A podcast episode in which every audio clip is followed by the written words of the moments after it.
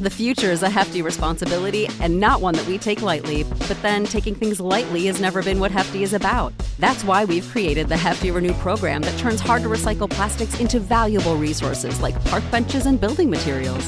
To participate, simply fill up an orange Hefty Renew bag with accepted items, tie it up, and drop it in with your regular recycling. That's it, it's that easy. It's time to rethink recycling with Renew. Particular valued resources may vary by geography. More info available at heftyrenew.com. When you need mealtime inspiration, it's worth shopping Kroger, where you'll find over 30,000 mouthwatering choices that excite your inner foodie. And no matter what tasty choice you make, you'll enjoy our everyday low prices, plus extra ways to save, like digital coupons worth over $600 each week. You can also save up to $1 off per gallon at the pump with fuel points. More savings and more inspiring flavors make shopping Kroger worth it every time. Kroger, fresh for everyone. Fuel restrictions apply.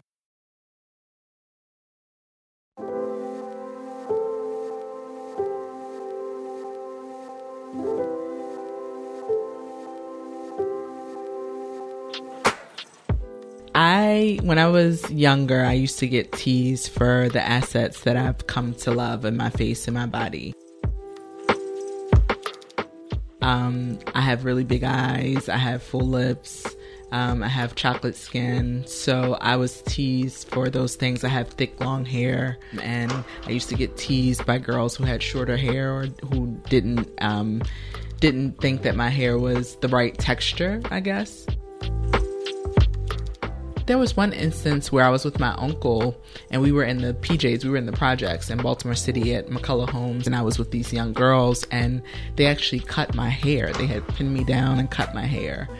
Um, they were so infuriated that this like dark skinned girl had hair that they just couldn't take it. And it was like one of the most devastating moments of my life. And I couldn't understand why other black girls that I respected, I've always had a love, a sisterhood type of love. I couldn't understand why they didn't respect me in the same way. So um, I had very low self esteem as a teenager. Like I thought that I was just the ugliest thing that had ever entered the planet. And I had such hard time reconciling beauty to see that within myself. And weirdly enough, I was in beauty pageants and won and still thought that I was ugly.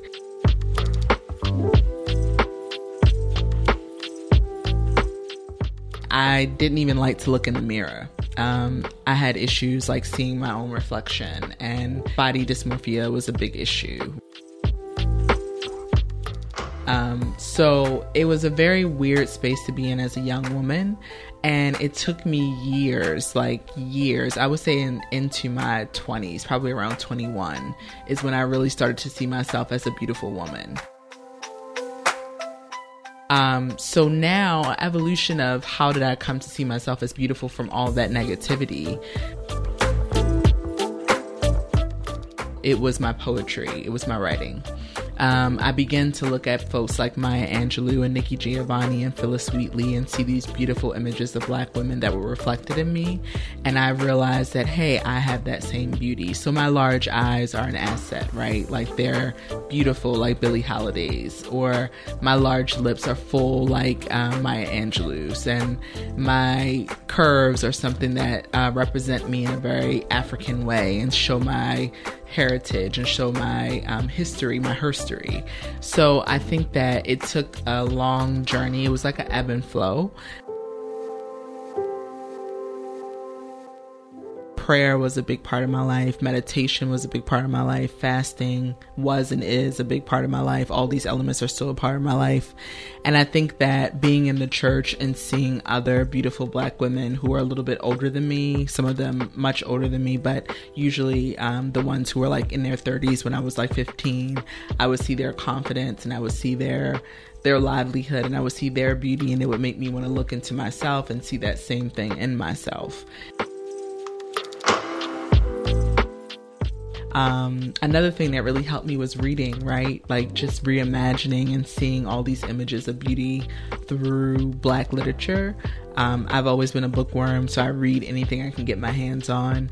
Um, recently, I've started looking at more media like documentaries and things of that nature. But when I was growing up, I did really only books. I didn't watch much television. I didn't look at much um, mini documentaries or movies. And I spent most of my time in the library. So I was always able to conjure these images of black beauty through writers like Amiri Baraka, Nikki Giovanni, um, Maya Angelou, etc. Bell Hooks has, was one of my favorites growing up when I learned about confidence and what she had to say in Sisters of the Yam was like a huge confidence booster for me. It was something that really helped me to see black beauty and black girl power, so to speak.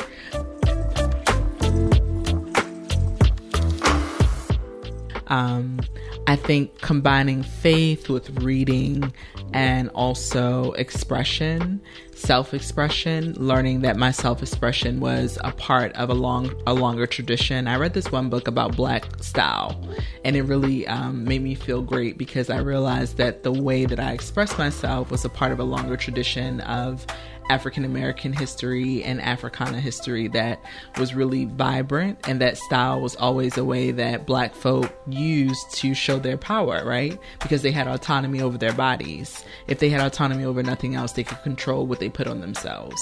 And so I learned to do that as well, like adorn myself in beautiful things and show my beauty that way.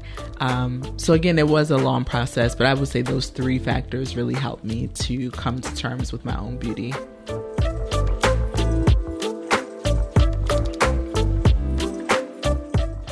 Now I, you know, and I always have been someone to express myself through my own personal style. So I've always had my own personal style that's always been a little bit different and off kilter from what's going on at the moment. Um, so I think that that expression of style even speaks to my beauty. Like I know that I don't look like everyone else, and I embrace that.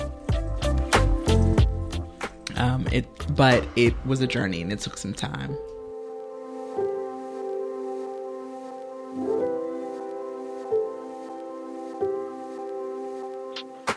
The Colored Girl Beautiful is created and hosted by Aseloka Smith and produced by Nichole Hill. A big thank you to Charnell Covert for sharing with us how she came to recognize her own beauty. It's actually been a while since I've heard Charnell's tape, and I was reminded that my story of self acceptance wasn't so different from hers. And it was a process for me too. But hearing her story again reminds me that we all have our own journey to becoming who we are. And we appreciate Charnell being brave enough to tell her story. Charnell's also recently just started a podcast. It's called The Wounded Healer, and she shares her poetry and talks about issues that she's passionate about. You can listen on any platform and show your support. For everything you ever wanted to know about The Colored Girl Beautiful and the original book that inspired the show, you can visit coloredgirlbeautiful.com. It's never too late to subscribe to our newsletter, follow us on social media, or purchase your very own Colored Girl Beautiful t shirt. If you like what you hear, use the little share button in your podcast app and send this over to a friend. Anything you can do to help us get the word out about the show is super helpful. What's also really helpful are five star reviews, and you can leave yours on Apple Podcasts or Podchaser. Links for both in the show notes. Thanks as always for listening to another minisode. Stay safe and try not to live from a place of fear. We'll see you soon.